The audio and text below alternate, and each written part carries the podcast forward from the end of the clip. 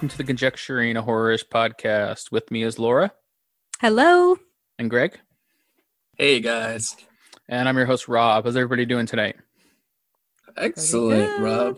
Doing so good. good. doing good. Yeah, we were. I was just updating these guys uh, right before we started recording, and just I'm I'm actually not in the car for once. I'm actually back in my home. Um, I have air conditioning. It's not like a thousand degrees. Um, so it's nice. It's actually nice in here right now. I got Maui's hook protecting me, so uh, hopefully, hopefully that helps. You know, um, we're not. We didn't do a spooky ghost movie this week, so I think I'm okay right now. Uh, but uh, the movie we are doing this week, You're Next, was e- equally uh, horrifying. Yeah. Um, but you know, I guess I'm actually happy I'm not in my car after watching you're next because like maybe somebody would try to like break into my car and try to like steal inheritance I didn't know I have or something like that. You know. There you go. um. Yeah, but uh, it's going good, going good, going good. this is like the end of an era, though, with you not in your car. I know it's been a it's been a long run. It's been a long run. Yeah. Yeah. Mhm.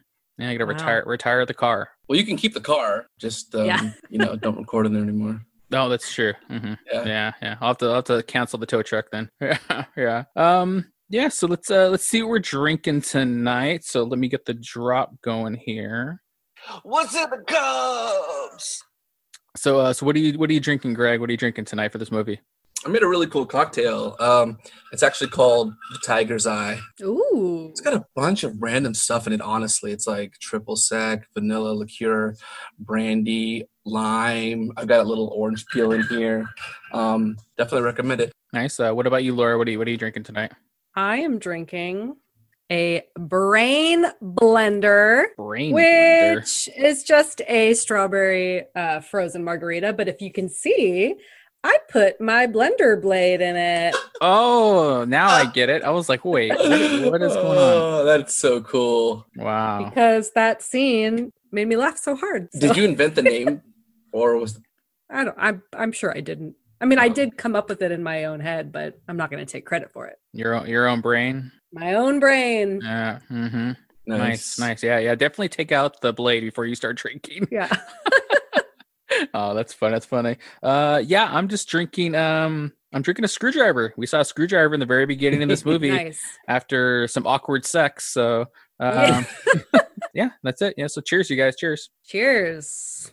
Um, so we got. Uh, let's get updates now. So we, I don't think we got any listener comments. Man, what's up with listener Lindsay? I haven't heard from her in like a couple weeks now. I, I, what's going What's going on? I, I usually would like look forward to like her emails about what's going on, how she liked the show, stuff like that. You know. So I'm actually like jonesing a bit. Like I feel like an addict. Like it's like it's gone and I miss it. You know. You took it for granted, man. You- I know, gotta- dang, you know, man. But uh, maybe, maybe, maybe, maybe next week, maybe next week we'll have an update from listener Lindsay or you know anybody else that wants to email us in. You know, conjecturingpod at Gmail. Um, I don't know. Think do we have any anything from previous shows? I know Greg had a little something he wanted to talk about host from last week. Uh, what do you what do you got, Greg? Yeah, after we did that episode, I was looking on the internet about other. You know, you guys had some really good theories about that movie. Um, another theory that I came across was by someone named S.C. Paris. They are a. She's a, a horror novelist and she's a writer and she does like a she's like a blogger and a and a vlogger as well. And she wrote a review in the movie and her theory was that the movie host is actually a, a movie that represents uh, the, the obviously the pandemic that we're in. That we, we already knew that watching the movie, but her theory is that the demon represents COVID nineteen. So it's this idea Oh. that that the Zoom call, everything is is symbolic of something else. The Zoom call represents the physical interactions that we have with each other. Okay, and in this you know situation that we're in where you know there's a lot of information that's out there and there's some people that believe it to a very high degree and some people who don't and the people that believe it take it very very seriously and you have others on the opposite side of the spectrum that joke about it and don't take it seriously at all and that this the movie host was a symbolized that. Like for example you know um, her theory was that Jemma was the person that that didn't take it seriously. She was she would joke about it you know and um, the fact that she took it very lightheartedly and she created that mask that we said uh, that the ghost or the virus you could say um, was allowed to like inhabit and infect the group And the the fact that Teddy, you know, Laura, you brought up that great question: Would Teddy have gotten haunted if he had just stayed off the call? And Hmm. this is where the theory also plays in. It's like Teddy was socially distancing from the group, right? So he was staying away Yeah. from them. And when he re-engaged with them, it was like then he contracted the demon. He contracted the Hmm. virus, and um, and and guess what? His girlfriend died as well. You know, so the um, this person, S.C. Perry, she had a really great analysis of it, and her, you know, her theory was that it was about COVID nineteen. Was very interesting to me. You know, she's basically like drawing a parallel between, you know, non-believers of the supernatural and and non-believers um, in the pandemic. Hmm. And I thought that was just like a really interesting.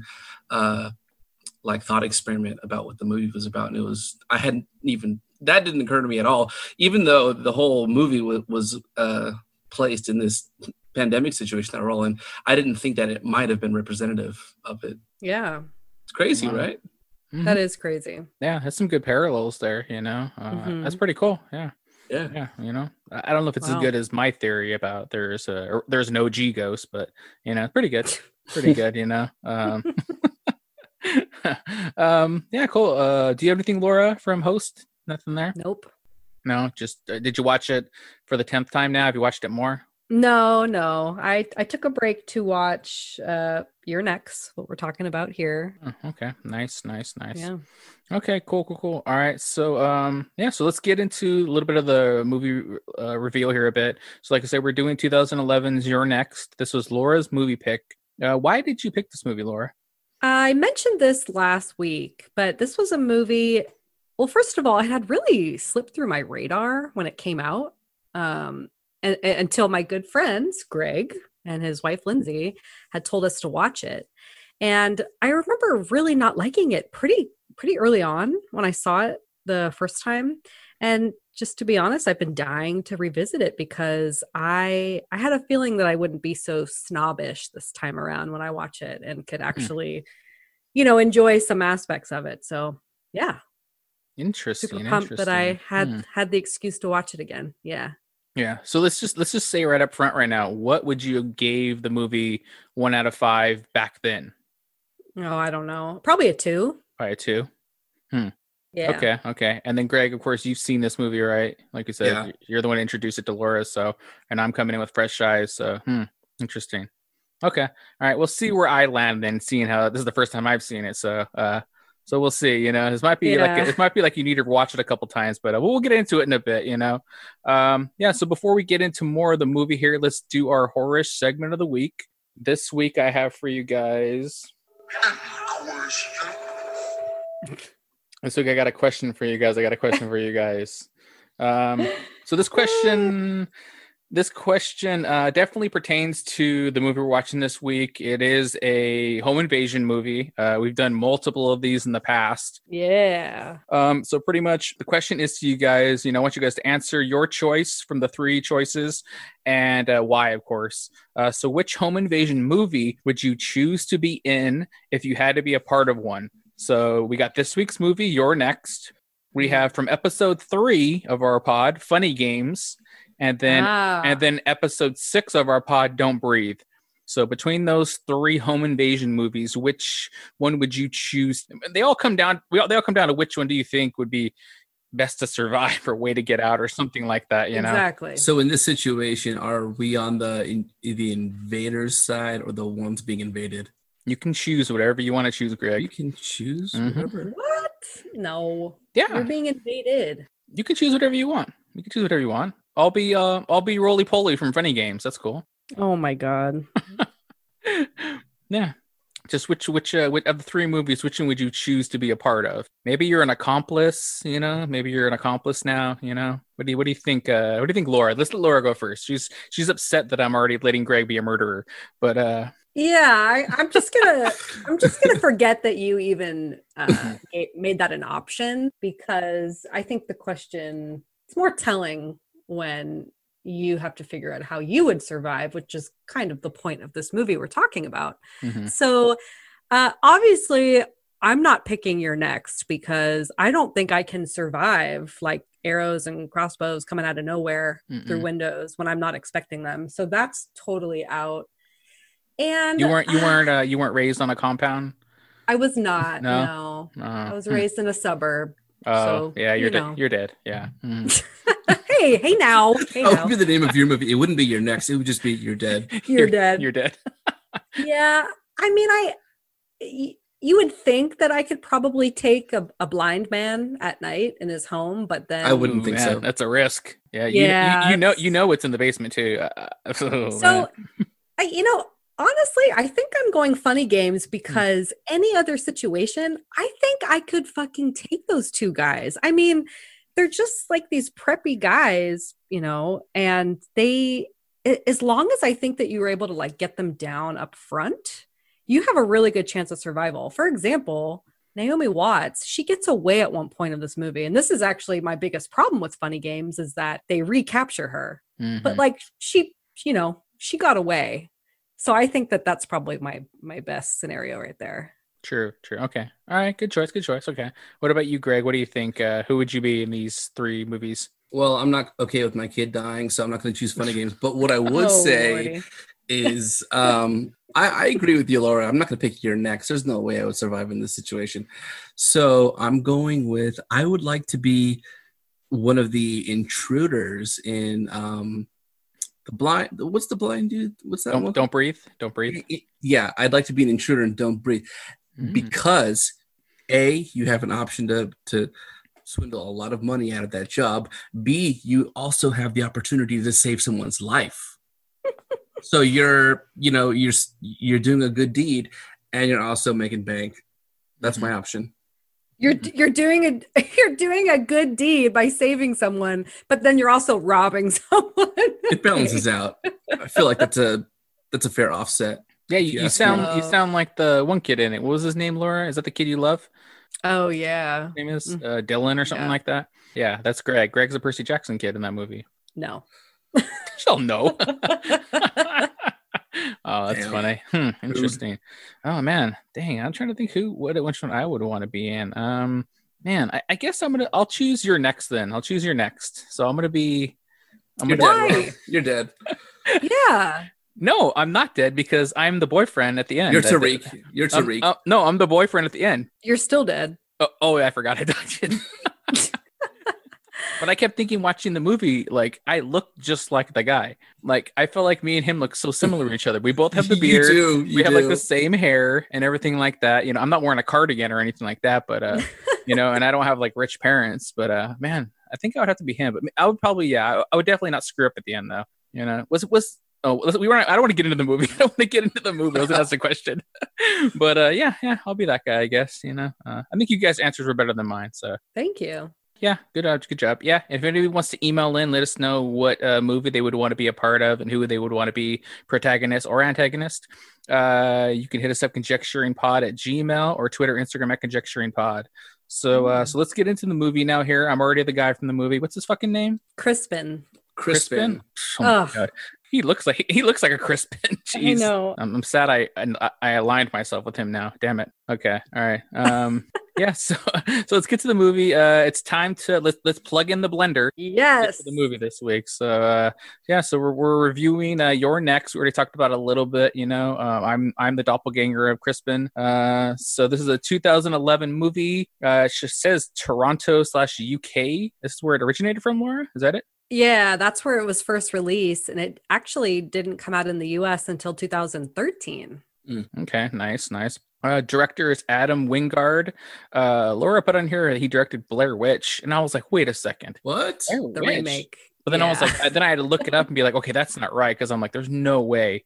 Uh, yeah, so he did the yeah the 2016 I guess remake. I you know, um, so it's like, oh, okay, Mhm. uh, yeah, and then he done it. he's done a bunch of other horror movies. He's mostly a horror movie director. Yeah. Um, yeah, the screenplay was written by Simon Barrett, and the budget for this movie was one million dollars. Um, that seems like a lot for this movie, for not a lot going on, but uh, I don't know. That's interesting. A lot of blood. Yeah, I guess so, right? Yeah, yeah, that's true. Um, yeah, box office has made twenty six point nine million dollars, so it made a good amount of money for for its return. So that's really Mhm. good. Uh, Laura, do you have some interesting facts about the movie? Yes, I do. So the characters that play Erin and Z, they're actually best friends in real life, and they were roommates before they filmed this movie and all during the filming of this movie. I thought that was kind of cute and fun. Wow.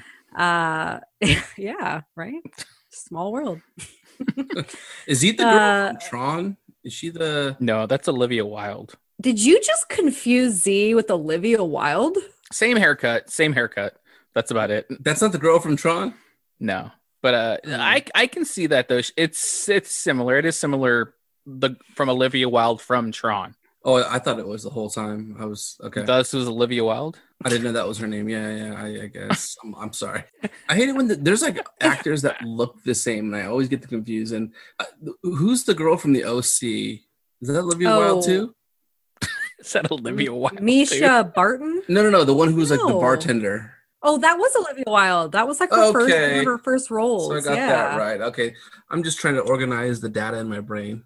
Yeah. And it, it's, it's and it's it's all Olivia Wilde. It's all Olivia Everything Wilde. was Olivia Wilde. Yeah. Greg, you're going wild. Uh, okay, so do you wanna do you wanna continue continue, Laura? yes, yes.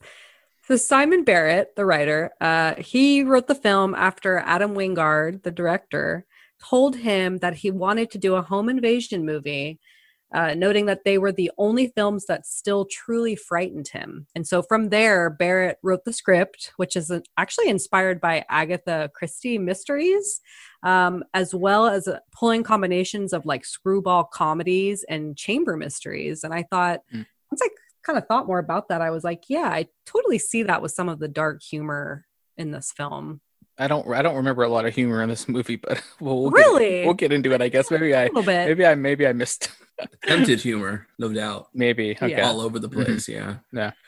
Yeah. And and then to kind of go back to the whole Toronto thing. So this was first shown at the Toronto International Film Festival. And then it, it was actually part of a bidding war that took a really long time. And it was eventually bought by Lionsgate. But that, of course, was right when Lionsgate and Summit merged, which caused a further delay. So that is why it took another two years before it got the worldwide theatrical release. Hmm. So that must have been really frustrating. Oh wow. Hmm. Yeah. That's crazy. Dang. That's crazy to film like something like, you know, in a certain year and you gotta wait that long for everybody to see it, you know? Yeah. Wow. Can you imagine if um, another producer released a movie that was similar to yours in that in that time frame? That would- Yeah. I'm that sure would be that the most- happens. Yeah, yeah. possibly. yeah. Like when yeah. there's a w- when there's like a theme, I think that catches on in society, and Mhm. people want to just suddenly make it like like host, right? When there's like something that some people want to make a, a movie of, I feel like it becomes a race. Who's going to be the first one to to produce a movie that Mhm. uses that theme? That's true. Yeah, yeah. Uh Laura, do you want to go through through some of the cast here? You got a lot of notes on here that uh I think you'd be better Yeah. at reading. I I just like to note, uh, you know, what people are from, especially if it's a cast of actors I don't recognize, because then I didn't know like I only knew like one person in this movie, and that was the dad. Because I know him Yeah, he's been in like a bunch of comedies, you know, that, I, that I know him from. That's it. Yeah. Yeah, so I kind of like to look into that because, well, a I want to know what else they've done. I'm just curious, but also if it's something I've seen, that usually will kind of, you know, the light bulb will go off in my head and I'll recognize them then. So I always like to do that research. So Sharni Vinson is Erin, our main character.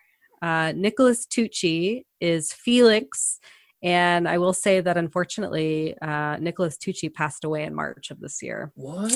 Yeah, so kind of Dang, sad. he was young then. He was. I, I think he was suffering from cancer. Oh, Oh, dang, no. that sucks. Yeah. Yeah. It's terrible. So feel pretty bad because obviously um, he had a very unlikable character. So I'm sure we're gonna rip on this guy, but uh, you know, Yeah. you just yeah. got to remove yourself from real life and you know, R.I.P. Yeah. Oh God. Mhm. Uh, Wendy Glenn played Z. AJ Bowen plays Crispin. Joe Swanberg played older brother Drake. He is the writer director of that Netflix show Easy. Oh, It's a pretty good show, actually. Uh, Sarah Myers plays Kelly. Amy Seimetz plays uh, little sister Amy. She was in Alien Covenant, and she also had a brief role. She was on one episode of Stranger Things season two, and I totally remember that episode she was on. So. Oh, nice. Wow. And then Rob Moran, who you mentioned, is the dad, Paul. Uh, mostly comedic actor. He was in like Hall Pass, Kingpin, something about Mary, Dumb and Dumber, Shallow Hal, all those. Yeah. And then Barbara Crampton, she plays the mom, Aubrey. you guys probably recognized her. She has Mhm. been in horror movies for over three decades now. Yeah. mhm. Yeah, so she's a big, big face in you know the horror community. She does a lot of like the like ones from like the eighties, right? Like I don't know if they Yeah. were B I don't know if they were B horror movies, but like a lot of those ones. no, right? B horror too. Yeah. yeah, yeah. And then the only other person worth mentioning is that um, of the three masked, you know, murderers, the lamb, the tiger, and the fox, Simon Barrett, the screen, you know, the writer, he is actually the tiger mask. So that's his little cameo in the film. Oh, Oh, wow, cool. cool, cool. hmm Okay. Uh, you just want to keep talking, Laura, and give synopsis now? Yeah, this is just going to be the Laura episode, I guess. Yeah. Mhm. All right, synopsis. So we've got a strange family. They decide to get together for the parents' anniversary at their new retirement home. Uh, the family consists of the parents and their four adult children, uh, who all bring their significant others. And once they're all together and having a nice dinner, it's pretty quickly interrupted by three masked murderers who are out to brutally kill them all for no known reason to us as the viewer. Um, and we follow the main character, Erin, who is the girlfriend of one of the sons. And let's just say she is not your typical final girl, to yeah. say the least. Yeah. Um, yeah. So let's get into the movie. Uh, let's just start with the opening. You know, do you guys have any thoughts on kind of the open in the movie, how it began, setting everything up? What do you think, Greg? Uh, well, the whole the, the first scene, they actually don't even focus on the family. They focus on the neighboring home, and it's this guy who's dating a younger girl, and they the movie starts off with them basically doing it in the bedroom. It lasts like a minute. She gets up, starts playing, you know, some music, and then that's when um, one of the the mass intruders enters the home and and kills them both basically. So it's interesting because the the first scene really doesn't serve itself. You don't know what's going on but it does serve like the uh the setup of the movie because right after that that's when you find out that the parents own the home next door and that home is like their vacation home um, and they're going to be using that place as like the setting for their anniversary reunion where they're bringing the whole family together. So right off the bat you know that okay well this isn't good. Someone just committed capital murder right next to you and you're going to bring your whole family together. That can't be great. Um, so I, I definitely like you don't realize the significance of the opening scene until maybe about 10 or 15 minutes in. Um, one thing i didn't like was that I'm tired of people writing in blood so perfectly. This is the I, I have this thing like after the the intruder kills the first girl, she goes out, she puts on some music, um, which I have to say is it's like a very upbeat song. I don't know what song it is, but it's like it's very upbeat and it goes on repeat. And the intruder comes in and kills her, but leaves the music going. And it's a very like the juxtaposition of the music going over and over again, and then the murder is really I thought that was very scary and uh, and creepy. But then what what he does is the the guy who owns this this house next door, he's taking a shower. He comes down and he sees the words "You're next" written in blood on the wall, and it looks like the guy was like a professional graffiti artist. Like he wrote it in Mhm. very like scary, quote unquote, scary looking font. I just think that like you know whether it's even in triangle they, they did this thing where like writing in blood is not an easy thing someone's dipping Greg do you have knows. a paintbrush? Do you have a Greg paintbrush knows. with you? Are you dipping it in the wound and putting it on the wall? How much time do you have? It's like are you an artist? I- i think if you're going to be doing that stop stop stop Yeah. doing that. Um but overall the it, the opening was uh was interesting. Like you you have no idea what is going on. You just know that a murder happens and that the family is um is sort of like moving into their vacation home next door and it's just Mhm. mysterious Yeah. Yeah, yeah. No, I, I agree. I agree. I mean, I like the opening. I like the, you know, the opening kill, whatever you want to call it. You know, hmm it's a good. It's it's pretty pretty violent, which I think is pretty cool. Yeah, like like you said, Greg. Just like yeah, the, the writing on the wall is pretty insane. You know, but you you don't know his backstory, Greg. Maybe he is an aspiring artist, and that's that's what he does to. he could That's what he, be that's what he does because that's what he loves judgmental. doing. Yeah, you know, you're just jealous. You're a little jealous, Greg. I think you know. Mhm. Well, I said the the one time you tried Um. doing it didn't work, so you got a little upset. Yeah. It didn't you just you just don't get the you don't get the volume of of blood to create something Yeah, like yeah, uh, yeah. What so what did you think of the opening, Laura? Yeah, I I agree with you guys. uh, completely. I I will say that, and this isn't just the beginning. This is kind of the theme of the movie. It's all very horror cliche. I mean, this this opening is so cliche. I mean, not only do we open the film to two people having sex, but and then on top of that, it's a really old man and like a young woman. Mhm. Um, but it just works you know it's i think it's okay to be cliche in these ways if if it's gonna work and you can pull it off so i i thought the opening was fun in that way Hmm. it just felt like okay like i'm buckle down i'm getting ready to watch like a good horror movie that's kind of how it felt and i think we both uh, or all three of us actually talked about this before but we all kind of like those openings you know scream did it conjuring did it where you open up to like a side story. Mhm. whether it just gives a slight detail to what's going to happen through the rest of the movie or or a lot of detail it kind of doesn't matter. It's just um it's fun to start a movie that way. So yeah the opening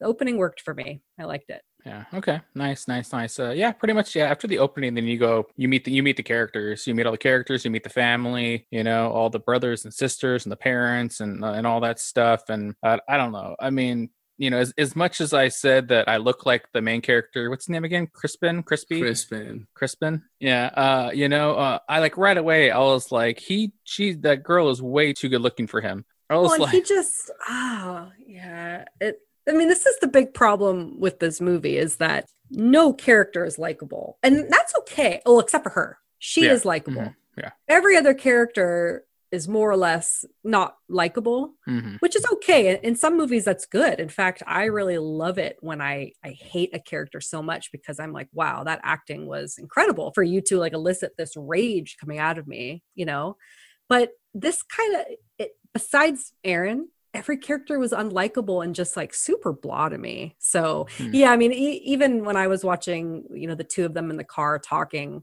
i i was overlooking the whole like all right she's beautiful he's whatever you know i was trying to overlook that and Thanks, Laura. I remember I look like him, so watch it. Watch it. you no You guys are missing. I, think you guys are missing the point that he he was he's a college professor and she was a TA. Like this is something that you hear about. Like you know when you have someone in a subordinate position.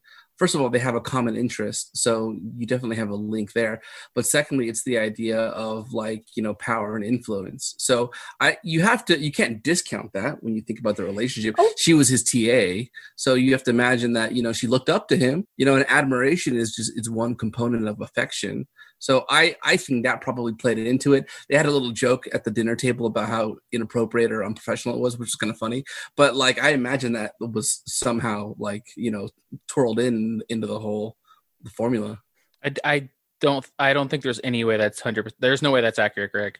You know, but I feel like that's you know for someone that is, you know, whatever you want to call it, like not dominant or somebody that um, is like looking for something in their life, or it's not like a great thing to do.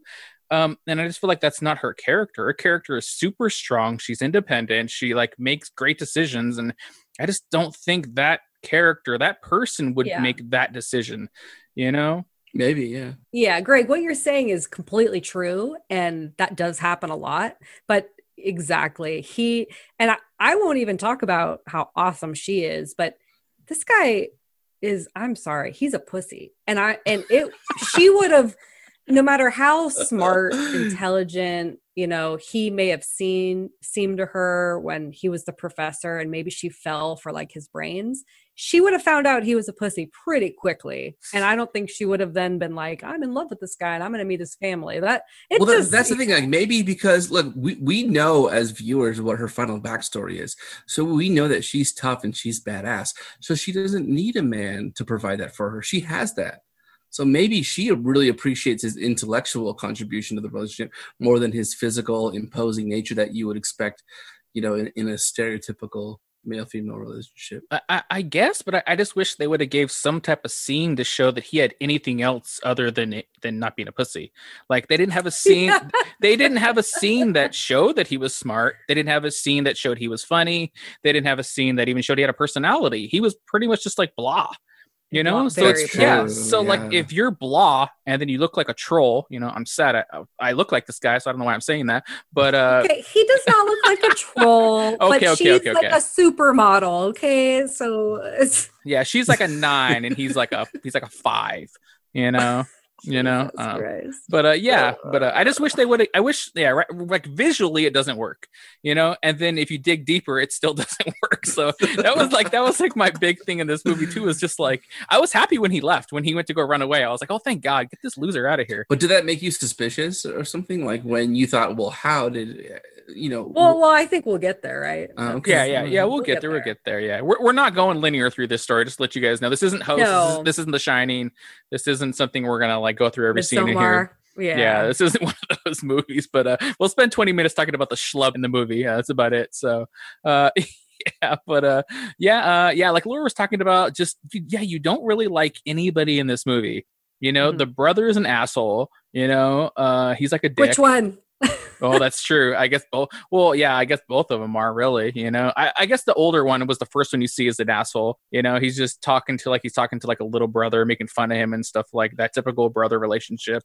Um, Mhm. Then of course the dinner party stuff. You know, when they're having dinner and he brings up the inappropriateness of the the teacher, you know, professor relationship that they started and all that stuff. And yeah, like you said, and, the, and of course the young the younger brother didn't come off douchey until the twist at the end you know um even though he's like his friends seem douchey so i guess it kind of works um so yeah i guess literally everybody in this movie but, but we don't like hate the parents though No, no. I actually I feel like we're kind of at this point, so maybe now's a good time to talk about acting.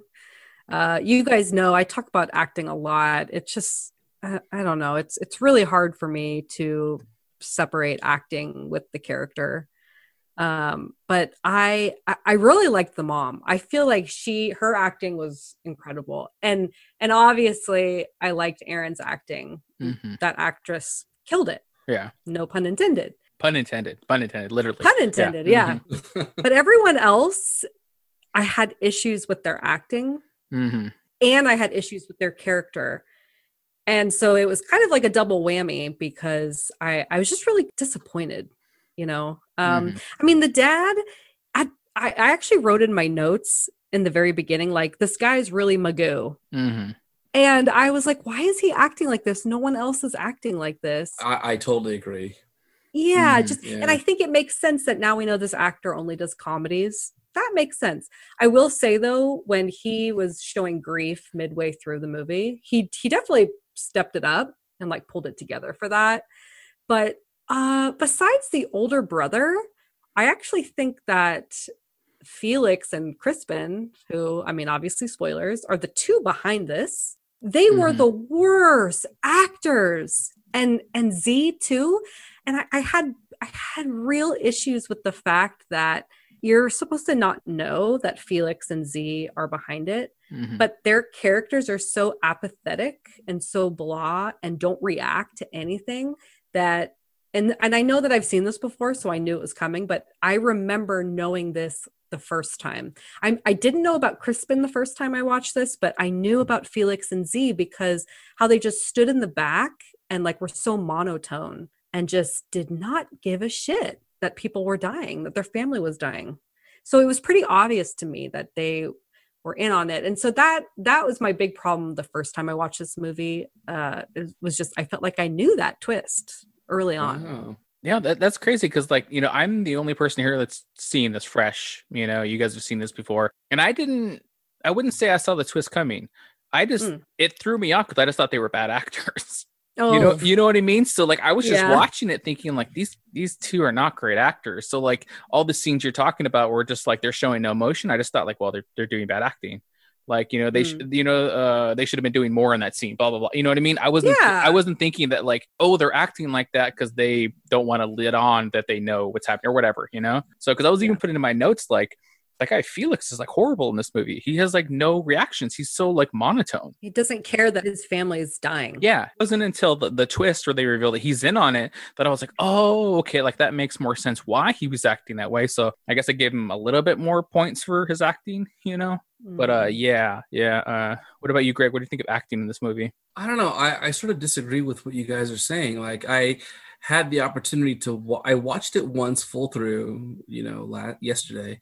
And I watched little bits and pieces early this morning. And when I look at Felix, I see that he's not a leader. He's not the first person to react to a situation.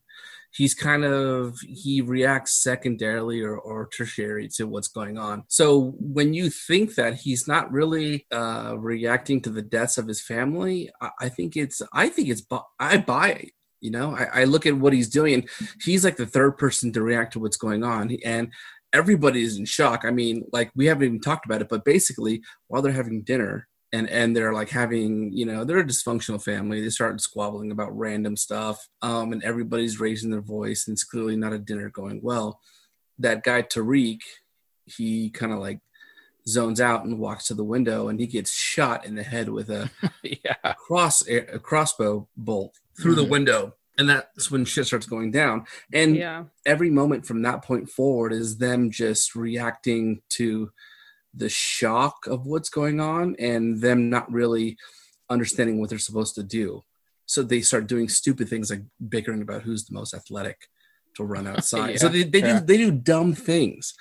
So like when i see felix not being the first to like cry over the people that are cr- the dying his siblings yeah i mean I, I i agree in in some sense that people should have been more serious about it and people should have been mourning more but um i i remember watching this movie the first time and th- and not realizing that his his apathy and Zee's apathy were suspicious i didn't think that at all um, yeah. Is that what the device is called, Greg? Is it? It's not called a crossbow arrow. It's called a crossbow bolt. No the crossbow is the device that shoots the arrow but the arrow that comes out of a crossbow is called a bolt i'm pretty sure of that Really? from, Hmm. video games don't don't quote me on that I didn't know that. I've never heard that before. Huh. Oh wow, that's interesting. Is that how you did one of your original murders and you wrote on the wall, Greg? You used a crossbow bolt. Oh, I've I've played my my share of zombie video games where you Mhm. have to you have to use crossbows because they're quiet, and I know they're called bolts. Huh. Wow, that's shoot, cool. yeah. That's cool. Uh yeah, let's get into, you know, speaking of that, like let's get into a little bit of the actual like invasion stuff. Let's get into like you said, the, the using the crossbow, axes, I mean the the actual assailants, their their masks they wear. You know, let's get a little bit of that. Uh Laura, what did you kind of think of that aspect of it? I thought it was horrifying. I loved the masks, uh, except for the lamb. I love. I mean, I thought they looked so scary. Um, another movie that maybe we'll do in the future, uh, Strangers or The Strangers. I was so scared when I saw that movie. I am not about um like horrifying murderers coming dressed in a mask. I, I mean, it can't be silly, obviously, but that gets me for sure. So I thought it was horrifying. But again, when I saw that one of the masks was a lamb, I just died laughing. I was like, how did you make a lamb scary? That's ridiculous. and that's also why I I came tonight in my makeshift mask and bunny ears because I was like, what other animal can I be that's just super cute and cuddly and we're going to make it horrifying. yeah, yeah, yeah. I thought the you know the the actual intruders themselves were pretty dang creepy. You know, like I said, the mask, the attire, like the way that they kind of like stalked the prey and stuff like that. Um, the like I said, the use of like a crossbow. Like, man, I haven't seen a crossbow in a long time in a movie. Like, it's been a while. So when I saw a crossbow, I'm like, oh, that's pretty cool. You know, just something different, a different weapon than just like a you know a blade. You know, it, it was it was interesting, uh, especially when you got that first kill, the Tariq guy, where it just goes right in his head. Yeah. Yeah, yeah, it was just so so jarring. and like, holy shit, you Mhm. know. Um, but I also like the fact that these guys, like, I picked up pretty early on of like these aren't just normal random killers. Like like right when they start doing the scene where greg was talking about when they're bickering about who wants to run faster and so they decide that it's the youngest daughter i believe you know? I don't know why. I don't i don't i forget what the conversation was they had why she was the fastest but uh you know they have a plan of opening the doors you know as she runs by them and try to time it to where she'll be at full speed so she can try to run and get help and then they open the doors and she runs out. I'm laughing a little bit. But uh is this one of the dark humors laura when she gets decapitated by a tripwire No, but this is actually what sealed the deal and and how I knew Felix was in on it was this scene. really Because think about it. I, I get what they're saying. All right, you got to run. Like when you get outside, you, you know, you got to run quickly. But Felix is the one that's like, okay, you need to start running like as fast as you can right away. Hmm. And that is just not something that anybody would do. Uh, Mhm. When I was watching her, you know, and this was kind of the dark humor. She's getting ready to run fast. She's like cracking her neck and warming up her muscles. I was like, nobody would do that. And the fact that Felix told her to do that, he he knew the wire was there. Wow. So that uh I I definitely didn't love that scene because Mhm. of that reason. But yes, I do think some of that humor was there and like her getting ready to start running. It's like Yeah, yeah, yeah. But like I said, that was that was like one of the first scenes where I'm like, these guys are using fucking tripwires. Like these aren't just regular killers. These guys are fucking skilled. They're trained. They're Mhm. militarized. Like they know what they're doing. You know, that was when Yeah. my first thing I kind of thought about it. Uh, you know, before they actually do reveal that they are, of course. Um, so I really did like, I guess, the killers more or less, the, you know, way they looked and the creepiness. And then you have the first, uh, the first actual cou- couple jump scares are pretty creepy in this movie with them when they're actually like in the house and you don't know they're in the house. The mom hears a noise upstairs and she goes Mhm. to check, and the dad is looking. And he's about to look in a closet, and then I believe Crispin shows up, and he's like, "Hey, Dad," you know, and scares him, whatever. And then so they go back Yeah. downstairs, and then like the camera stays on the door, and the door just like creaks a little bit open. And I was like, "Oh, like that got me." It gave me like the chills. It wasn't like a jump scare, but it gave me the chills. Um, Mhm. I think the other one that really got me good was uh, when he was under the bed. Yes, I love that Yeah. scene. When he's under the bed. Again, though, we've talked about this, I think, in a couple movies now. It's like never look under the bed. Don't look under the bed. Like if there's something under there, then just leave. Just leave. Just I would just Yeah. as, I would always assume there's somebody under your bed. Just assume, Mhm. and then just be like, okay, I'm leaving. Don't ever look. You don't need to know. Either way, Yeah. you need you need to leave no matter what. It doesn't matter. You know. Right. But uh, that was definitely a jump scare when she looks under the bed and his head like pops out and everything, or or even the part where whatever the the her daughter dies and the mom needs to be consoled, she goes and lays in the bed and she's like crying Yeah. and then the guy like slides out slowly from under the bed Yes. That's actually what I meant. That's the scene that I love. and e- it's love really that. eerie and it's like oh it just like gives you the chills you know i, I would say for the uh, you know we talked a little bit about acting and it's not great in this movie besides a couple characters i actually really like the directing yes. the I agree. directing was really good there's a lot of good shots they did the you know traditional you know handheld camera tr- technique through a lot of this where it's a shaky cam uh, but there's a lot of good shots in this movie um Yeah. but uh yeah but uh, before we get into more of that greg did you did you want to say did you already go through what you thought of the assailants I not yet. I, I thought the the masks were, were great. If you think about the, the idea that well, why are they even wearing masks? If, if the whole point is just to kill everybody, why put something in front of your face that's just going to make it harder to see? But if you think about what masks do, you realize it's very effective. Like for the obvious first reason is it conceals your identity. So if they get made or if this mission just gets botched, they can't be fingered, you know, and, and pointed like, okay, well, these were the guys that did it. But the other thing is that I think masks uh, generate intimidation. We, when you can't see a person's eyes, this is like the Michael Myers thing. When you can't see a person's eyes, you know, there's something really creepy about that. It really it dehumanizes them, you know, and you you really feel like these guys are really scary until the first moment that she like stabs one and it cries out in pain. You realize he's human.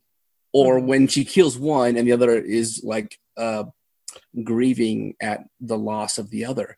You you realize that they're human and you know all along that they're human. They're just dudes behind masks. But why do you put them on such a a pedestal of, danger? And it's because you can't see their faces. So you I- I think it's so effective that they, they've done this and it was really scary. So as far as the assailants go, yeah, they were super creepy. Um, Mhm. They did a really great job with that. Yeah, yeah, yeah. Um, I already talked a little bit about directing. So, do you, what do you guys think about directing in this movie? Yeah, I agree. I thought it was great. Uh, I I also noticed that a lot of handheld camera, and that's Uh-huh. like you said, super super effective for horror. I mean, it you you have to have it in a horror movie. You know, they just go so hand in hand. Um, And yeah, especially that scene that we were just talking about, where the mom is, you know, just so upset her daughter's died, and she's in the bed. It, the camera zooms way out. And again, this is like another typical cliche horror element. We all know he's coming out from under the bed. We know it, but it just kind of zooms out and you're waiting and you're waiting and you're waiting. And then finally you start to see him slide out from under. And I mean, yeah, it still just got me. And it, I just felt like that shot was so, so great. I didn't. I didn't think he was gonna come out from under the bed though. You didn't? I I was I was watching it and I was focusing on the chest at the foot of the bed. Huh. I thought he was gonna like come out of the chest, which I was like, because because like it's like in the it's in the foreground of the bed, at the foot of the bed, and it's like the one thing that my eye is kind of looking at. But I was like, they've already done the under the bed trick, you know the you know they already got a jump scare there. He's maybe he's not gonna be under the bed, so I'm like, okay, maybe he's gonna come out of the chest. So I was focused on the chest, and I think that's why when he slides out from the right, I was like, oh shit, I got even more scared because I was I didn't think about it. What about you, Greg? What did you think of directing? to me, the camera work was so friggin' on point. I loved it. I, I know that people might get tired of the whole shaky cam thing, but I thought it was so great. Every scene, you're either like behind someone's shoulder or you have a close up of someone's face, and it really makes you feel like you're up in the business, like you, you're in the action. Either you're there watching what's going on or you're a part of it. And the whole movie is shot this way. It's a giant house, um, and I imagine that's kind of hard to do because you're in close quarters. And I just felt like every scene I could I could never really tell what room I'm in. Everything just kind of blended together. Everything was like polished wood and tapestry and carpets, and I think that's that's cool because you didn't get really um, tired of like looking at the same living room, you know. So uh, you never knew where you were. It kind of disoriented you, and it made you really part of the action. I thought the camera work was was so good. I loved I loved all those like handheld shaky shots. Hmm Yeah, yeah. Uh, do you guys have any like of your favorite, like say, directed scenes? Can you guys spot out like any like scenes that you remember that was like really well directed, like a specific scene? I mean, I th- I think the under the bed one was my uh, that was the one that stood out to me so much for directing. That was one that got you the best. Yeah. I- oh, actually, no, I Mhm. do have one more. Sorry. go for it. Okay. Uh, I, and again, this is also another super cliche thing, but um, the scenes where you know there's like a reflection. In a Oh window, yeah. and Mhm. this this totally worked for me. Erin, she looks in a window and sees the reflection of one of the masks, which is already Mhm. horrifying. And yeah, just like scenes like that are really noteworthy and impressive, especially just knowing that it's done before, but Mhm. just having the confidence of knowing that it's going to work and doing it and going for it and having it be super effective. It's great. Yeah, yeah. I, I would say definitely my favorite directed scene is the scene where Erin is hiding in the it's like a closet or something like that, and the the assailant guy is like on the outside, and she she like drops a knife, so he hears her, and he comes towards the door, and she peeks out of the keyhole, and then the next shot is the guy's eyeball through the keyhole. Mhm. I thought that was just like a really cool shot and like a jarring, like holy shit, you know, like a close up through the keyhole of his eyeball, you know. So I thought like that was a really cool directed shot. Um, what about what did you guys think of like the gore in this movie? Was it too much, too little? Was it you know kind of okay? What do you think, Laura? it it definitely was a lot and you guys know that i am not a, a big gore fan that's not that's not my thing it's not why i come to watch horror you know i'm like movies like saw and hostel i, I can't do i can't even watch them um th- this was definitely too much but i couldn't figure it out when i was done watching this either i've just been watching more horror movies lately and i'm getting used to it or it just was done it was right at that cusp of being too much like it was pretty bloody but Mhm. um the only scene that really bothered me and i wouldn't even say bothered like i thought this is the most disgusting thing it was more like this is ridiculous was the blender scene I mean- mhm. I I watch these movies with my husband. He's closing his eyes through almost every scene. I am just completely Calling him out. Why I is he, know, why is he closing his eyes? Because he doesn't He like gore at all. Then no. He well, he just closes his eyes through any horror movie. He likes them, but he gets scared. Uh, and He and sobs I've- uncontrollably no, with a box of just- tissues. I'm just watching messed it, up, Laura. And I'm just, I. I couldn't believe how much I zoned in on that blender scene, and I was just watching the like the blood and like the what I guess was brain, but this is what made me think of a frozen margarita because that's what it looked like. wow. You know? Hmm.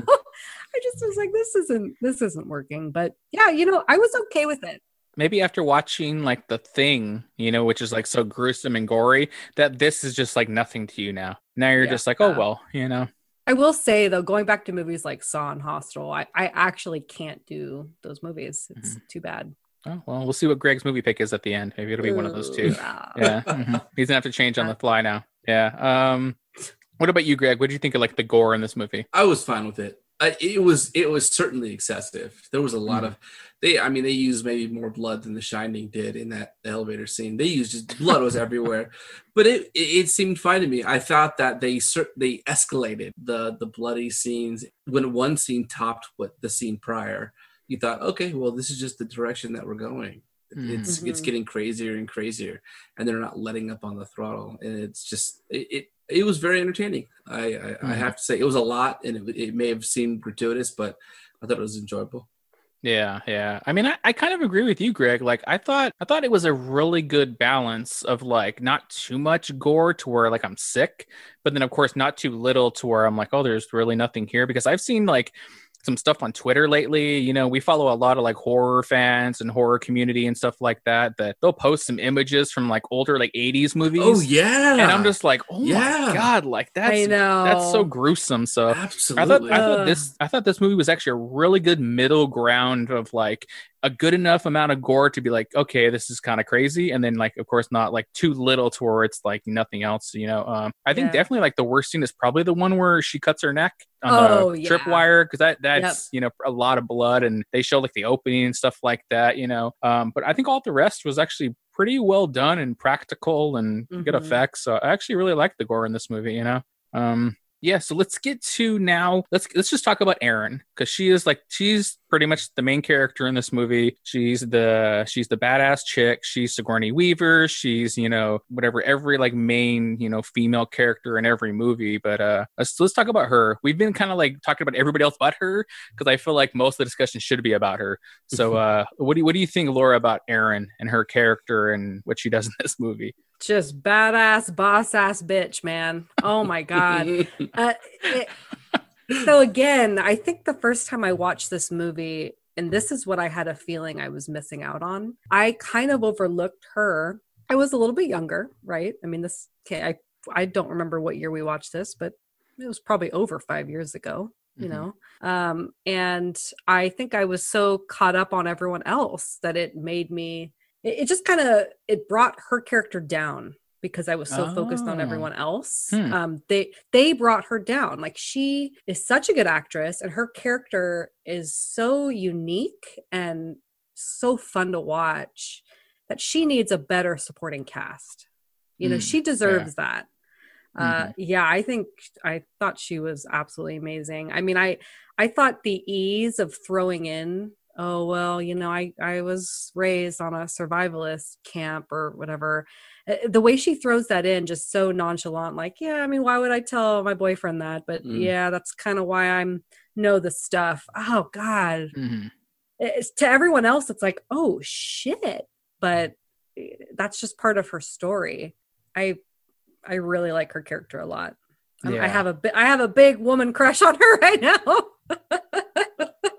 That's funny. That's her. funny. Yeah, yeah. I, I I really like her character too. You know, I'm glad that I didn't have like your first take watching this movie, Laura, where and you know everybody else kind of like shitty acting and this and that kind of brought her down. Because I I'm glad I didn't have that because I liked her character from the jump. She seems supernatural, you know, and this and that. And once once shit gets going down and she's like taking charge and doing things, and, and then eh, same thing like with when I had that first thought about like these these guys, the assailants are militarized. The I forget what scene it was, but one of the scenes with her, it's one of the first ones in, that she kind of like takes charge and she's not panicking. She's like, okay, we need to like shut the doors. We need to do this. And I was like, I was like, there's more to her than she's saying. I'm like, she knows some shit, you know? Yeah. I mean, as much as I know you say you like the whole aspect of like the, you know, I was raised on a commune or whatever, and you know, my father taught me to survive and this and that. Like, like I get it. It's it's super realistic, and I respect that. But like for some reason, like I wanted more. Like I wanted it to be something kind of over the top, you know. Mm-hmm. Like as much as like I was, I think somewhat taking this movie kind of seriously. Like I said, I don't, I don't know, I didn't see a lot of the laughs in it. I was kind of like, if you're gonna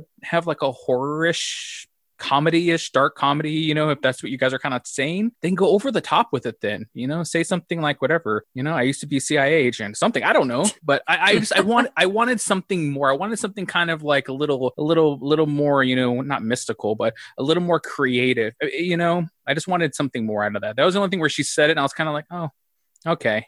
What, what do you what do you think greg about her her character her backstory? I, I kind of sided with Laura on this. I thought that was fantastic. Yeah. I thought that look, she's a she, she's in her master's program at her at her university, and she was a TA. So I don't think you have the time to in your life to actually have a career in some kind of military, uh, have some kind of military background. And the so the only way you can explain that is maybe you were raised in that.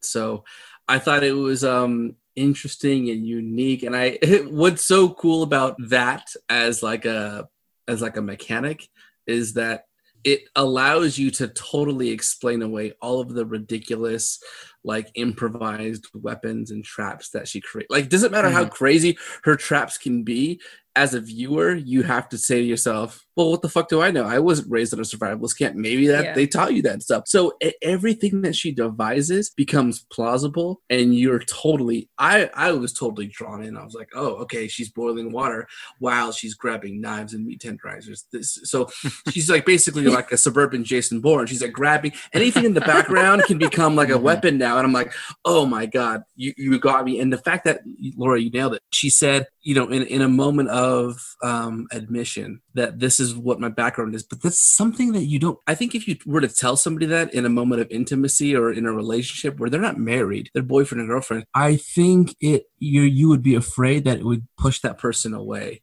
It's not it, it's almost the equivalent of saying oh we, hey hey i was uh i was raised in a cult. Okay that's not something you that you bring up every now and then. Or like in uh, paranormal activity i was uh, haunted by a demon for the first 12 years of my life you know you don't Oh, you don't tell people these things. So the fact that she kind of said it as like a okay well this is how i know these things like get on board with me and my plan and this is how we're going to survive i bought into that. And it, it totally like blew apart all of my questions.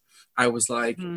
okay how does she know how to do this? How does she know how to do that? And i, I love crispin's comment where he you know i don't know if you guys noticed this he when they started defending themselves for the first time he was like i've never seen you act like this before. Mhm. you guys remember that? Yeah, Yep. Mhm. I love that line, and it it was like a way of explaining her character through somebody else. Yep. It's like the Oh, ab- yes. it's like the absence of her character. Like he had never seen this, so that really fills in so many blanks. And and I loved it. I really liked all of her actions. You know, uh, and this is the type of thing like when you're watching a horror movie. At least the way I look at it, in so you know, we we talk about subgenres of horror movies, and one of them is like a survivalist, where they Mhm. try to paint a picture of you, you're in a scenario and you need to survive somehow. Then you literally empathize with the character to the degree that you are feeling like you're in their shoes. So you always question yourself, what am I doing? What am I doing? What would I do?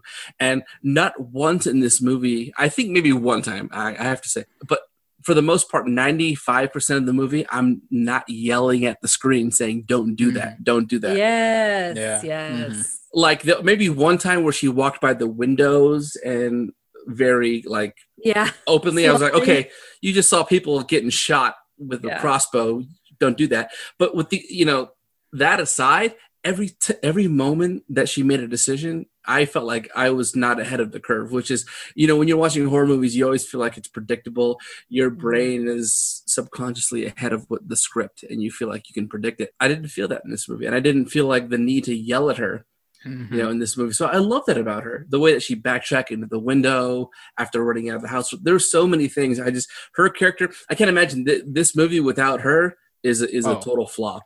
Oh, Oh my yeah. God, Oh, jeez, yeah. yeah, yeah, hmm yeah, yeah. Because I really like you're talking about Greg when she like really like clicks in and she kind of starts turning into like Macaulay Culkin and Home Alone. She's like making booby traps and shit, and you know this and that. You know, like I really, really started digging the movie then. You know, sadly there was like a good 20 minutes before that though of like people I really didn't give a shit about. So like I, I, I kind of wish the movie was just all her. Like I wish she was vacationing by herself. Maybe she wants to be a writer and she wants to be by herself, and then intruders come in and it's just her defending herself. Because then I think I would have liked the whole fucking movie. But everybody else, like you, Laura said, Laura, like you don't give a shit about anybody else in this movie but her. So it's sad that you have to go through all that crap beforehand to get to the good stuff. Yeah. You didn't think You know? that Drake was funny when he started talking about Tariq's profession. He was like, I think commercials are like the pinnacle of, of media. Oh, I I do. I actually think that uh, Drake far was as so funny.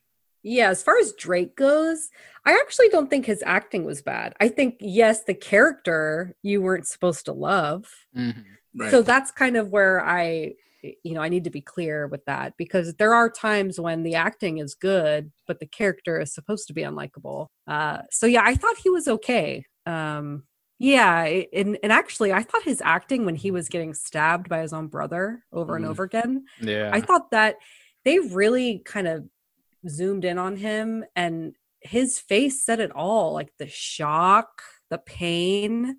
He really, uh, that was actually some really good acting. So, Mhm.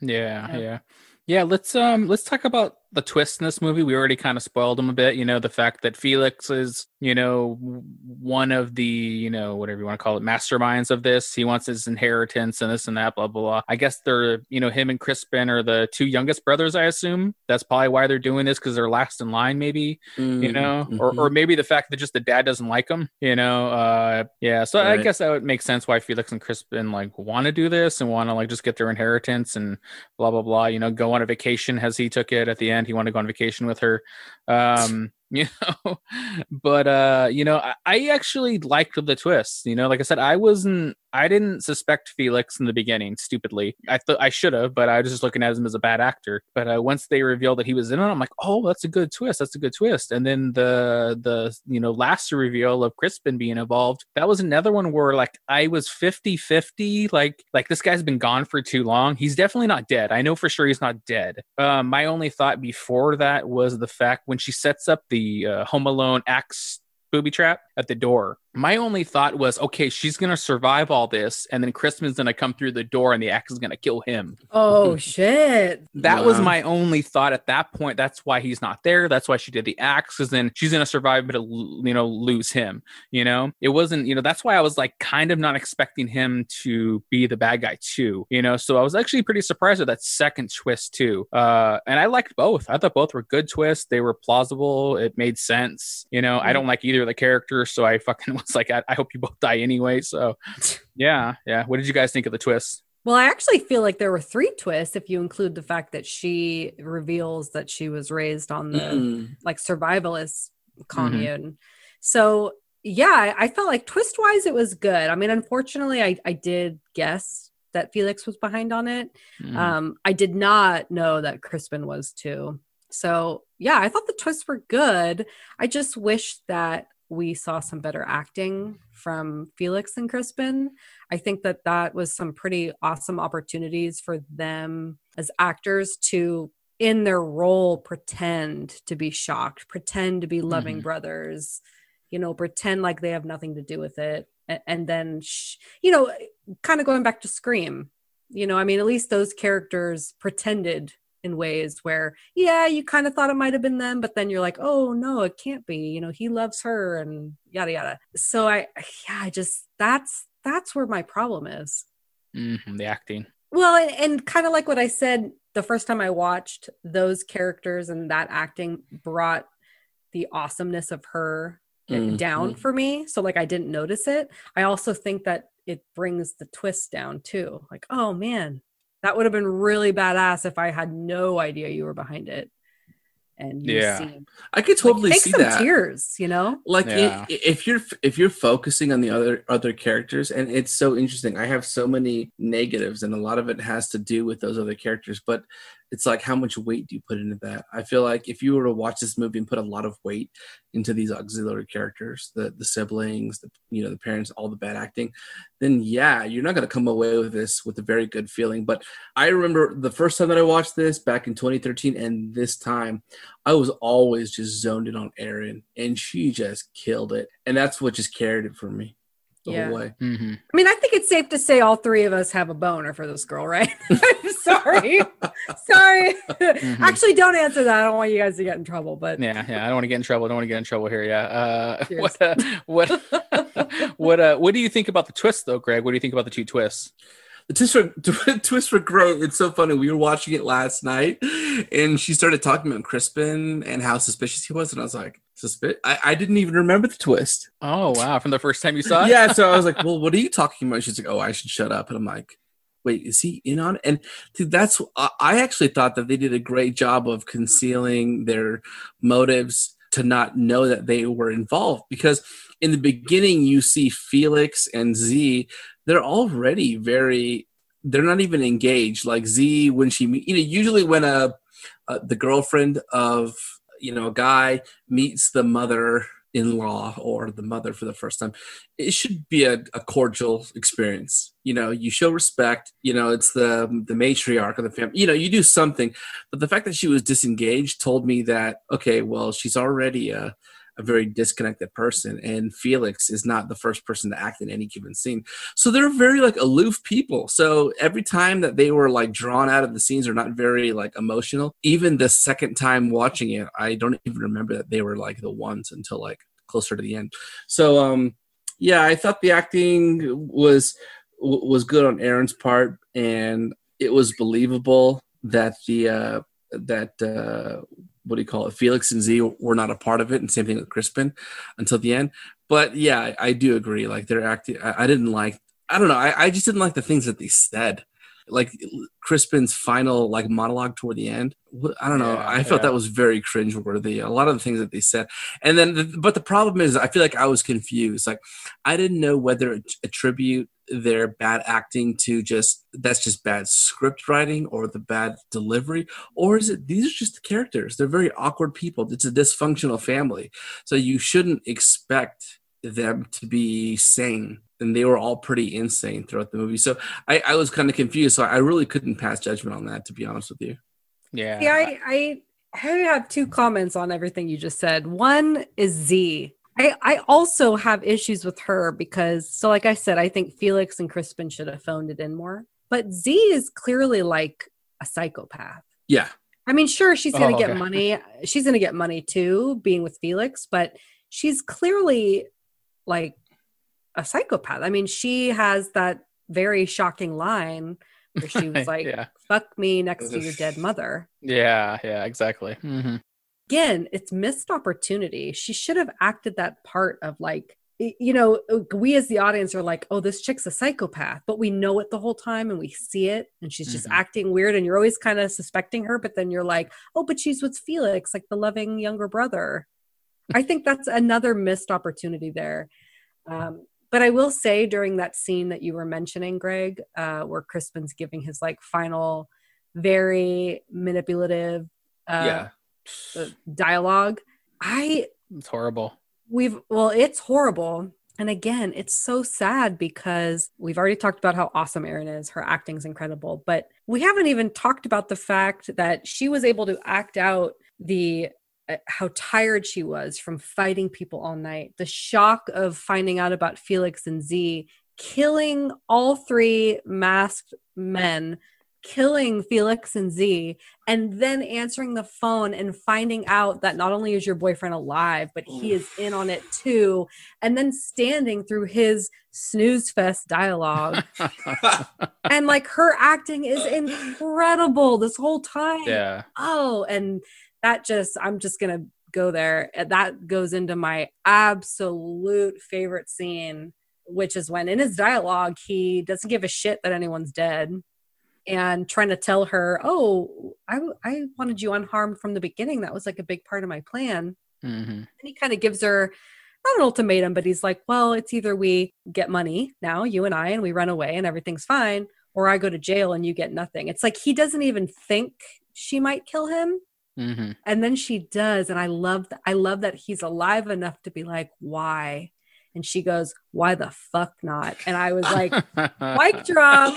Oh, that was so good. Yeah, yeah, like you said, I mean, his it, it's supposed to be his scene, you know, it's his monologue. he, you know, but he just it's just nothing there. It's so like just blah, you know, it's Yeah. just nothing there. Like I wish, like I don't know, I I wish they went the opposite way, and instead of like trying to like reason with her, like he just went insane. Because then at least there'd be at least there'd be something, something. there, but there was Yeah. just nothing. So I was just like, oh my god, and I was thinking in my head of like, oh my god, if she takes him back, this movie's the worst. Because then you just you'll ruin this character if she takes him back at the end. So I was like, I was so happy when she kills him. I'm like, yes, you know, like Yeah. thank God, kill this asshole. You know, um, Mhm. yeah. Yeah, let's talk about the the final end of this movie, you know, which is I, I thought was actually a pretty cool ending. Uh, Yeah. you know, she kills Crispin, she's the only one left. Um, then a cop shoots her through the window. All he sees is is her with a, a screwdriver or whatever, and all these dead people. So of course he shoots her. Um, then the cop radios in, you know, they need help, backup, blah blah. So then the cop goes through the door, and you have to remember that she set up the axe you know that's gonna kill somebody and then yeah it kills the cop and then it just goes to credits there um but i did like the did you guys check the end credits like the- yes. you know uh, the end credits are kind of like uh you know like photos you know photos of the char- stills, photos of, of the characters themselves and her one it's what it's meant to be is like a police uh it's like the police are investigating what's going on. That's what it's Oh. meant to be. So her photo they show and it says suspect with a question mark meaning she got away. She got away and the cops are looking for her as the, as the one of the main suspects of this movie you know which which made me think like i want to i want a sequel now. I want to see her like in like prague like trying to hide and then she has to like beat the shit out of people or something like that like you know like like turn her into the angelina jolie like i, I was kind of sad that i seemed like this actress didn't really do a lot more No, no, I know. like i don't know if there's a story behind like what happened or what but she's so good in this movie and i feel like Yeah. it's just sad to think like she doesn't seem like she really did a whole they didn't get like that big break you Yeah. know but because she totally carried herself just like i said like angelina jolie in a movie or charlize theron like kicking ass and i was like i believed it so it's kind Yeah. of sad that she didn't get to do more you know uh, in, in Mhm. general yeah so what you I guys agree. think what you guys think of the the actual end end of the movie I loved it. i i thought I thought it was perfect if it kind of mirrored the beginning. Like it started off in like this fun, funny way in a in a way almost, and then it ended with you knowing she set the booby trap, you seeing the cop about to walk in, and her just being like, "No, don't!" and then it just cuts. I Mhm. thought that was just so fitting, fitting to the theme of the movie. Kind of funny. Um, always interesting when it ends. Kind of. I mean, we know he's gonna die, but we still don't know what's gonna happen to her. yeah yeah I liked it. Yeah, Yeah. I don't know how else you. I don't know how else you end the movie. I think Yeah. it, it would have been too easy to say that she walks outside, meets the cop, and says, "I I've been attacked this whole night. I'm innocent." It's too easy. Mhm. Yeah. It, it- it's almost like she's she's uh, being somewhat punished for her for her own contribution to the violence. She Mhm. set up that Mhm. trap. Now she killed, I guess you could say, an innocent cop, and I don't know how that plays out. Like you said, I didn't see the credits, but it seems evident that she's on the run now, and I, I think that's really interesting. Mhm. yeah Oh, yeah. she'll survive. She'll be fine. Yeah, yeah, yeah. She's a she's a badass bitch, like Laura said. Yeah, hmm Yeah. yeah, yeah. Um, yeah. So let's get to positives, negatives. Uh, so Laura, do you want to go first? What are some of your positives, and then a couple negatives you have? Um, honestly, I think I've already covered all of my positive negatives. Um, my two biggest negatives besides the acting was just, uh, you know, bringing her down. That was my big thing with the first go round. And then also just for me, knowing that Felix and Zee were in on it and just wishing that there was more emotion and less blahness with those characters. Mhm. Um, positives, obviously, Erin. She carries the movie. She's the reason why this movie gets any points and stars. Period. Um, I, I actually, I think one of my favorite scenes, and this kind of ties in acting and directing. I don't think I've mentioned this scene yet. Is eh, actually the very first time that the arrow comes through the window, and this is before you know that she is like a survivalist, right? And it it zooms in and kind of slows down on her face while she looks at the shattered glass on the floor and then looks at the the broken window and it's going really slow and it's almost like she's calculating in her head like Mm. okay whoa what just happened why is that there and then we slowly see um tariq fall to the ground you know with an arrow in his head Mhm. that was my absolute favorite scene in the movie Wow. Hmm. yeah Okay. i thought that Nice. was really cool Mhm. so yeah those are some of my positives i guess yeah, yeah. Uh, what about you, Greg? What do you what do you got for positives, negatives? I, I would say the thing that I actually disliked, one of the scenes that I disliked was something that both of you actually very liked, and that's the guy crawling out from underneath the bed. What if they had spotted him? What was his plan? And then how did he have the time to write you're next in blood on the wall? Like I I I was lost a little bit on that scene, to be honest with you. Mm-hmm. I didn't understand like what if they would have just looked under the bed and he was there? Well, you've got like five dudes around and you're now you're stuck underneath the bed. Or what are you gonna do? What's what's the point of that? I don't know if I understood it's that. gonna kill him Mhm. I don't That's- know. That's uh, that, that's that's not where you hide, Greg, when you assault people. Don't hide under the bed. didn't get that. It, it look, it seems scary and, until the moment. Like I like I always think of like uh, in my brain, I have like alternative movie scenes, and another scene in my brain that plays out is they go, "Oh my god!" Like looking at the bed, and the guy's sitting there like, "Oh shit, you caught me. I didn't think you would look down here." And then it's like, "I'm sorry." And then he like drops his knife, and he's like, "Okay."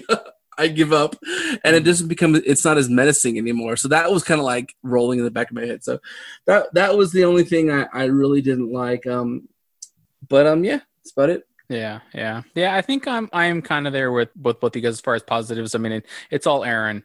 It- pretty much anything she did in this movie was great. You know, acting wise, everything she you know her character did in the moment was smart. It was like Greg said, it's not like you're not yelling at the screen. You know, being like, "Why are you doing this? Why are you being stupid?" Mhm. it's like oh yeah you would do that you know super realistic super practical um so that's that's mostly my positives would be all anything she did in this movie um i think another thing i actually did like that i didn't really mention before was like some of the music in the movie i like when she like kicks it into like high gear and like the third act and then like there's like a techno music that starts going on and it feels very much like Stra- Yeah. like stranger things music Stranger Things. Yes. Yes. Yes. yeah. So I was kind of like, because it, was like a slight like montage of her like setting the traps and this and that, and I was kind of like bobbing my head, like, all right, let's go, let's go, Erin, let's go. You know, like I Yeah. really, I did like that music part of that movie. You know, Yeah. um but then yeah for for negatives it's just like yeah it's it's most the other characters it's the acting of all the other characters i mean you know i thought the story was a good story i thought you know that it's just like some of the Mhm. acting doesn't land some of the characters don't land like i said if it's not her if it's not something she's doing or associated with i just didn't give a shit Yeah. um you know watching this movie i definitely feel like it's a 50-50 movie i feel like yeah you could like it you could not like it like there's it's like right on the borderline of like there's enough things to like if you want to like it there's enough things to not like if you don't want to Hmm. like it you know That's a great way of saying it. Yes. Actually, can I say, Greg, I feel like this is good no matter what we both come out of our second time around. I think it's like I can admit, I can see why you loved it so much. And hopefully you can admit, oh, I can see the things that took you out of it the first time around. So this is this is honestly why I picked this movie because Mm. it's the three of us doing our reviews and we're conjecturing with each other, you know and uh this this and the visit were the two that really you know got in between greg and i so yeah yeah yeah uh because because laura you already said that your original take on this movie was probably a two out of five correct yeah greg what was your original take from seeing it if you can even remember It was. I, I think it was about the same. Not not not not the same as that, but I feel like it's about um maybe like. Uh, it hasn't changed then it hasn't it- changed I feel like it's the same as I, Hmm. I feel the same way about the movie. Oh, okay. That's interesting. That's interesting. All right, let's let's get to the ratings then. Let's just kind of like we're talking about. Let's get to the ratings then. So let's do let's do one to five. I kind of want to see what how much Laura's has changed and kind of what Greg's I guess always overall opinion was. But uh, let's do let's do how many badass bitches. How many badass bitches for this movie? One, one to five, you know, you know, and and and, whi- and which badass bitches are you choosing? Are you choosing like you know four Sigourney Weavers? Are you choosing like three Nev Mm. Campbells? What do you what do you what are you picking, Laura? Oh shit you just threw this on me ah okay okay um dude what Okay. I like One broke I broke Laura's mind for a second. you broke my brain. You blended my You brain. blended Laura's brain. Wow. Um, okay, so I know this doesn't sound very high, but I my second time around, I'm giving this a three. Hmm. Three badass bitches. Um, it definitely has gone up from the first time I saw it because I am literally crushing hard for Erin at this point. I think she is incredible. And so I and I also talked about how yes, some things were very cliche, but they worked and they were either really effective or really fun to watch. So I I definitely appreciated more. So this movie is not without positives. It's it's those positives are fantastic, but the negatives oh, it weighs it down so much. Mhm. So that's why it's only getting a 3 for me. Mm. As far as who the badass bitches are, I don't know, man. Let's just throw them all in there. You got one Sigourney, you got one uh Nev Campbell, and let's say the third one's Erin. oh wow, she made her own own list. Wow, that's that's all man, that's like legit if you can make your own list. Wow. Come on. Cool. Mhm. She's she should be up there. It's actually very sad that she's not. Who would uh who would uh let's go on a little off topic here a bit. I have an idea. Laura, who in your mind is the Mount Rushmore of female Ooh. like badass bitches in movies, in movies, of course, you know. Um probably Sigourney Weaver, honestly. I, I Mm-hmm. don't talk about her enough. I don't even talk about like Alien and Aliens enough, even though I love those movies. Um, but you know, they're not in my top three. But I think that it, you just can't deny her character. So- That's so- like what you So you're saying Ellen Ripley. Ellen Ripley is Ellen Ripley. Ellen Ripley. Okay. All right. You got what, three more? Oh, wait, what? I How you- many am I? There's four on Mount Rushmore, correct, Greg? Oh, I get Yeah. it. I get it. I get it. I get it. Okay, sorry, I didn't understand. It's Okay. Laura's just like it's four Ellen Ripleys. Um, so you- it's a it's a dictatorship.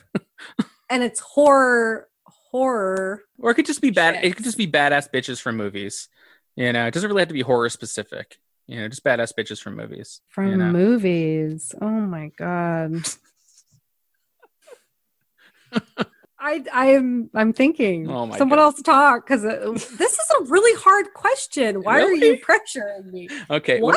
What, what about Yes. what about you, Greg? From any uh-huh. movie? Are you kidding me? Yeah. No, Greg. Okay. I, I can tell you my four. I'll say He's like Oli- Olivia Olivia Wilde. Tron. I'm gonna kick uh, Ripley off the list just because she's too obvious to me. Off the I'm gonna- list? Oh my yeah, god. Yeah, just because she's like Christ. she's like too she's the pinnacle. Uh, sh- Wow. she's not on Mount Rushmore. She's kind of like on you know her own Mount Whitney or something. You know, she's on her own Fucking crazy. I'm gonna say this girl Erin is on Mount, is the Mount Rushmore of badass bitches. I'll also give the the girl from Descent um on there. You know, Oh. all the blood and all the crevices that she and all the death that she has to go through. She's I, I don't know anybody that can deal with that. Also, um, is it Naomi Watts? That's in the ring. Who's in the Yeah. ring? yeah. Yeah. Mhm. She kills. I mean, I would have been done the first time I saw the, the videotape, but she um she deals with it. And then also whoever the mom is in, in Babadook, having to deal with with um kind of that the, the petulant kid and Oh my god. No. yes, that that's no. that's my Mount Rushmore. Laura does not like your Mount Rushmore right now. Those are my four. Laura wants to take dynamite and blow up your Mount Rushmore. You can. I've, I've roped it off. You can't get anywhere near. Wow. What do you think, Laura? What do you think about Greg's list? I think his list is ridiculous.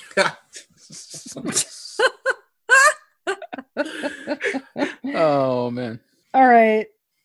Ah, we definitely have Sigourney Weaver. hmm I'm putting this chick. I'm putting. Oh my god! I can't believe both of you guys it. put her on there. That's crazy. Why not? Why Why not? not? We're talking Mhm. about the movie. She's amazing. Uh, I'm gonna have to go Uma from Kill Bill. Hello. Oh, okay. Nice, nice. Why? Don't roll your eyes at me, Greg. no, that's I, I I didn't I I may have thought about that, but then I wasn't thinking that's out of the horror genre. But you're you're right. She belongs up there. I, well, I You know said I said it doesn't have to be horror. I said it could be any movie, Greg. You yeah, did, you a- did. and my my last one is gonna have to be um, R.I.P. But Princess Leia. Cheers. Oh, Princess Oh, Leia. wow. Oh, okay, nice, Okay. nice. I like it. I like it. All right, I'm gonna I'm gonna dynamite my Mount Rushmore after that. I know. I was, Yeah. I was, I was gonna say, is there any way like the Mount Rushmores can fight each other? Because I feel like Laura would dominate yours. Yeah. wow. dang, yeah. I guess for me, I'm definitely putting Ellen Ripley. I don't know why she's not on Greg's. That's ridiculous. Uh, you got Ellen Ripley. I would say, um, what's her name? Uh, Sarah is it Sarah Connors from Terminator? Ooh. Ooh, I put her on my my Mount Rushmore. Um, I would say, uh, oh, what's her name? Uh, Charlize Theron from Mad Max Fury Road, Furiosa. She's fucking badass in that movie, you know. Um, and then I guess for my fourth one, I probably would say, hmm, I guess I got to go Jamie Lee, Jamie Lee Curtis from Halloween. Then I'll put her on the my Mount Rushmore. Okay. I put there, you know. So I think my Mount Rushmore is the best. You know, I think I think Okay. I think Laura's is pretty close. You know, and then Greg's is just like a, a little like little pebbles that fell off the bottom now. okay, all right, nice, nice, good job, good job. Um, oh, Greg, do you- Greg, we're at your ratings now, right? Yeah. What? it's th- uh, it's uh.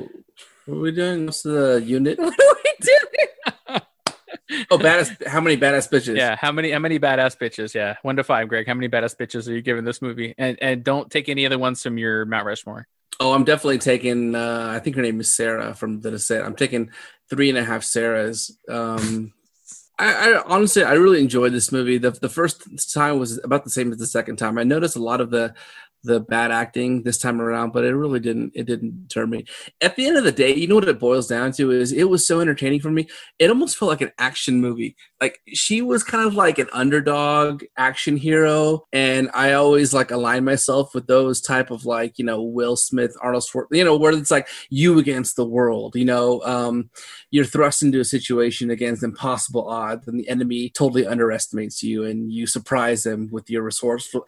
There's that whole who doesn't like that setup. And that was almost Yeah. like this movie for me, kind of like straight a little away from horror, and she became like the baddest threat in this movie and I and, and I love that, and the fact that it was so unpredictable at, at every single turn.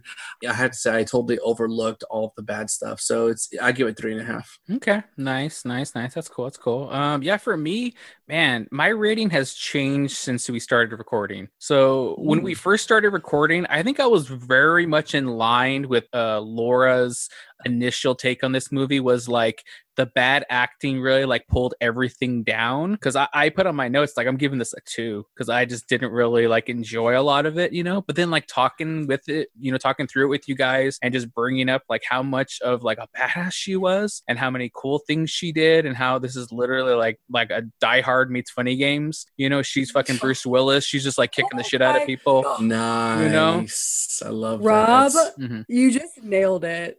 That is exactly what this is. That should have been their their Oh. promotional marketing for this movie. Oh my god. Yeah, yeah. So like, I, I'm I'm gonna I'm gonna go up. Then I'm gonna say a three. Then I'm gonna give it a three. I'll give it three badass bitches. You know, like like you said, like the acting. You know, other than her is not great at all. The characters I don't really like, but uh, you know, it's pretty much all her. So I'm giving three, you know, badass bitches of her. So three Erins because she's the only person carrying this movie. Shit, you know. Nice. Yeah, yeah, Yeah. yeah. Um, yeah. So that's it for the review this week. We were all pretty close to three. Greg was three point five right there, but you know, um, Yeah. yeah. You know, I would definitely say this is a movie to check out. You know, if you can, if you can get past, you For know, sure. the beginning of the stupid people in this movie and just focus, just solely focus on her, you know, then then you you're gonna enjoy it. Yeah. Yeah. So now let's get to next week's movie reveal. Greg is picking next week. So, uh, Greg, what uh, are you picking somebody from your Mount Rushmore?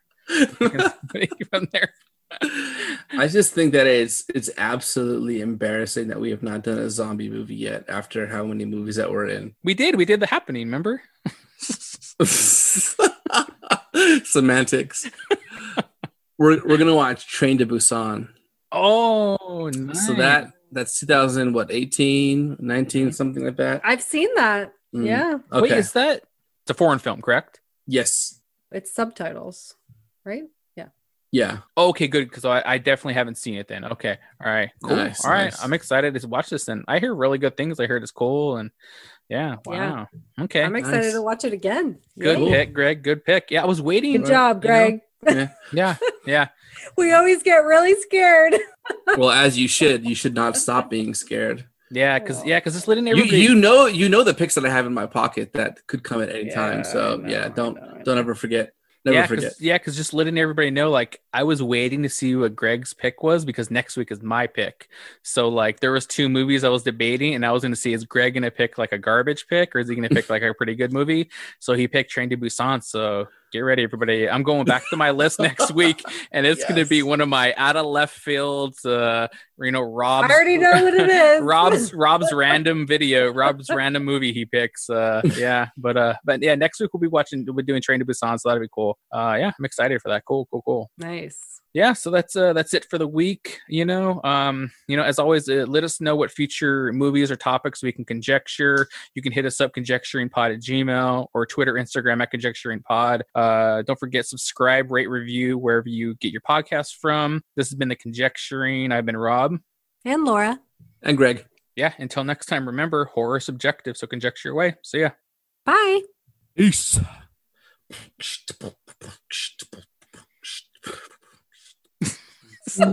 Laura's I'm gonna dancing learn to beatbox. I'm gonna learn to beatbox, and I'm gonna surprise the shit out of you guys in one of these episodes.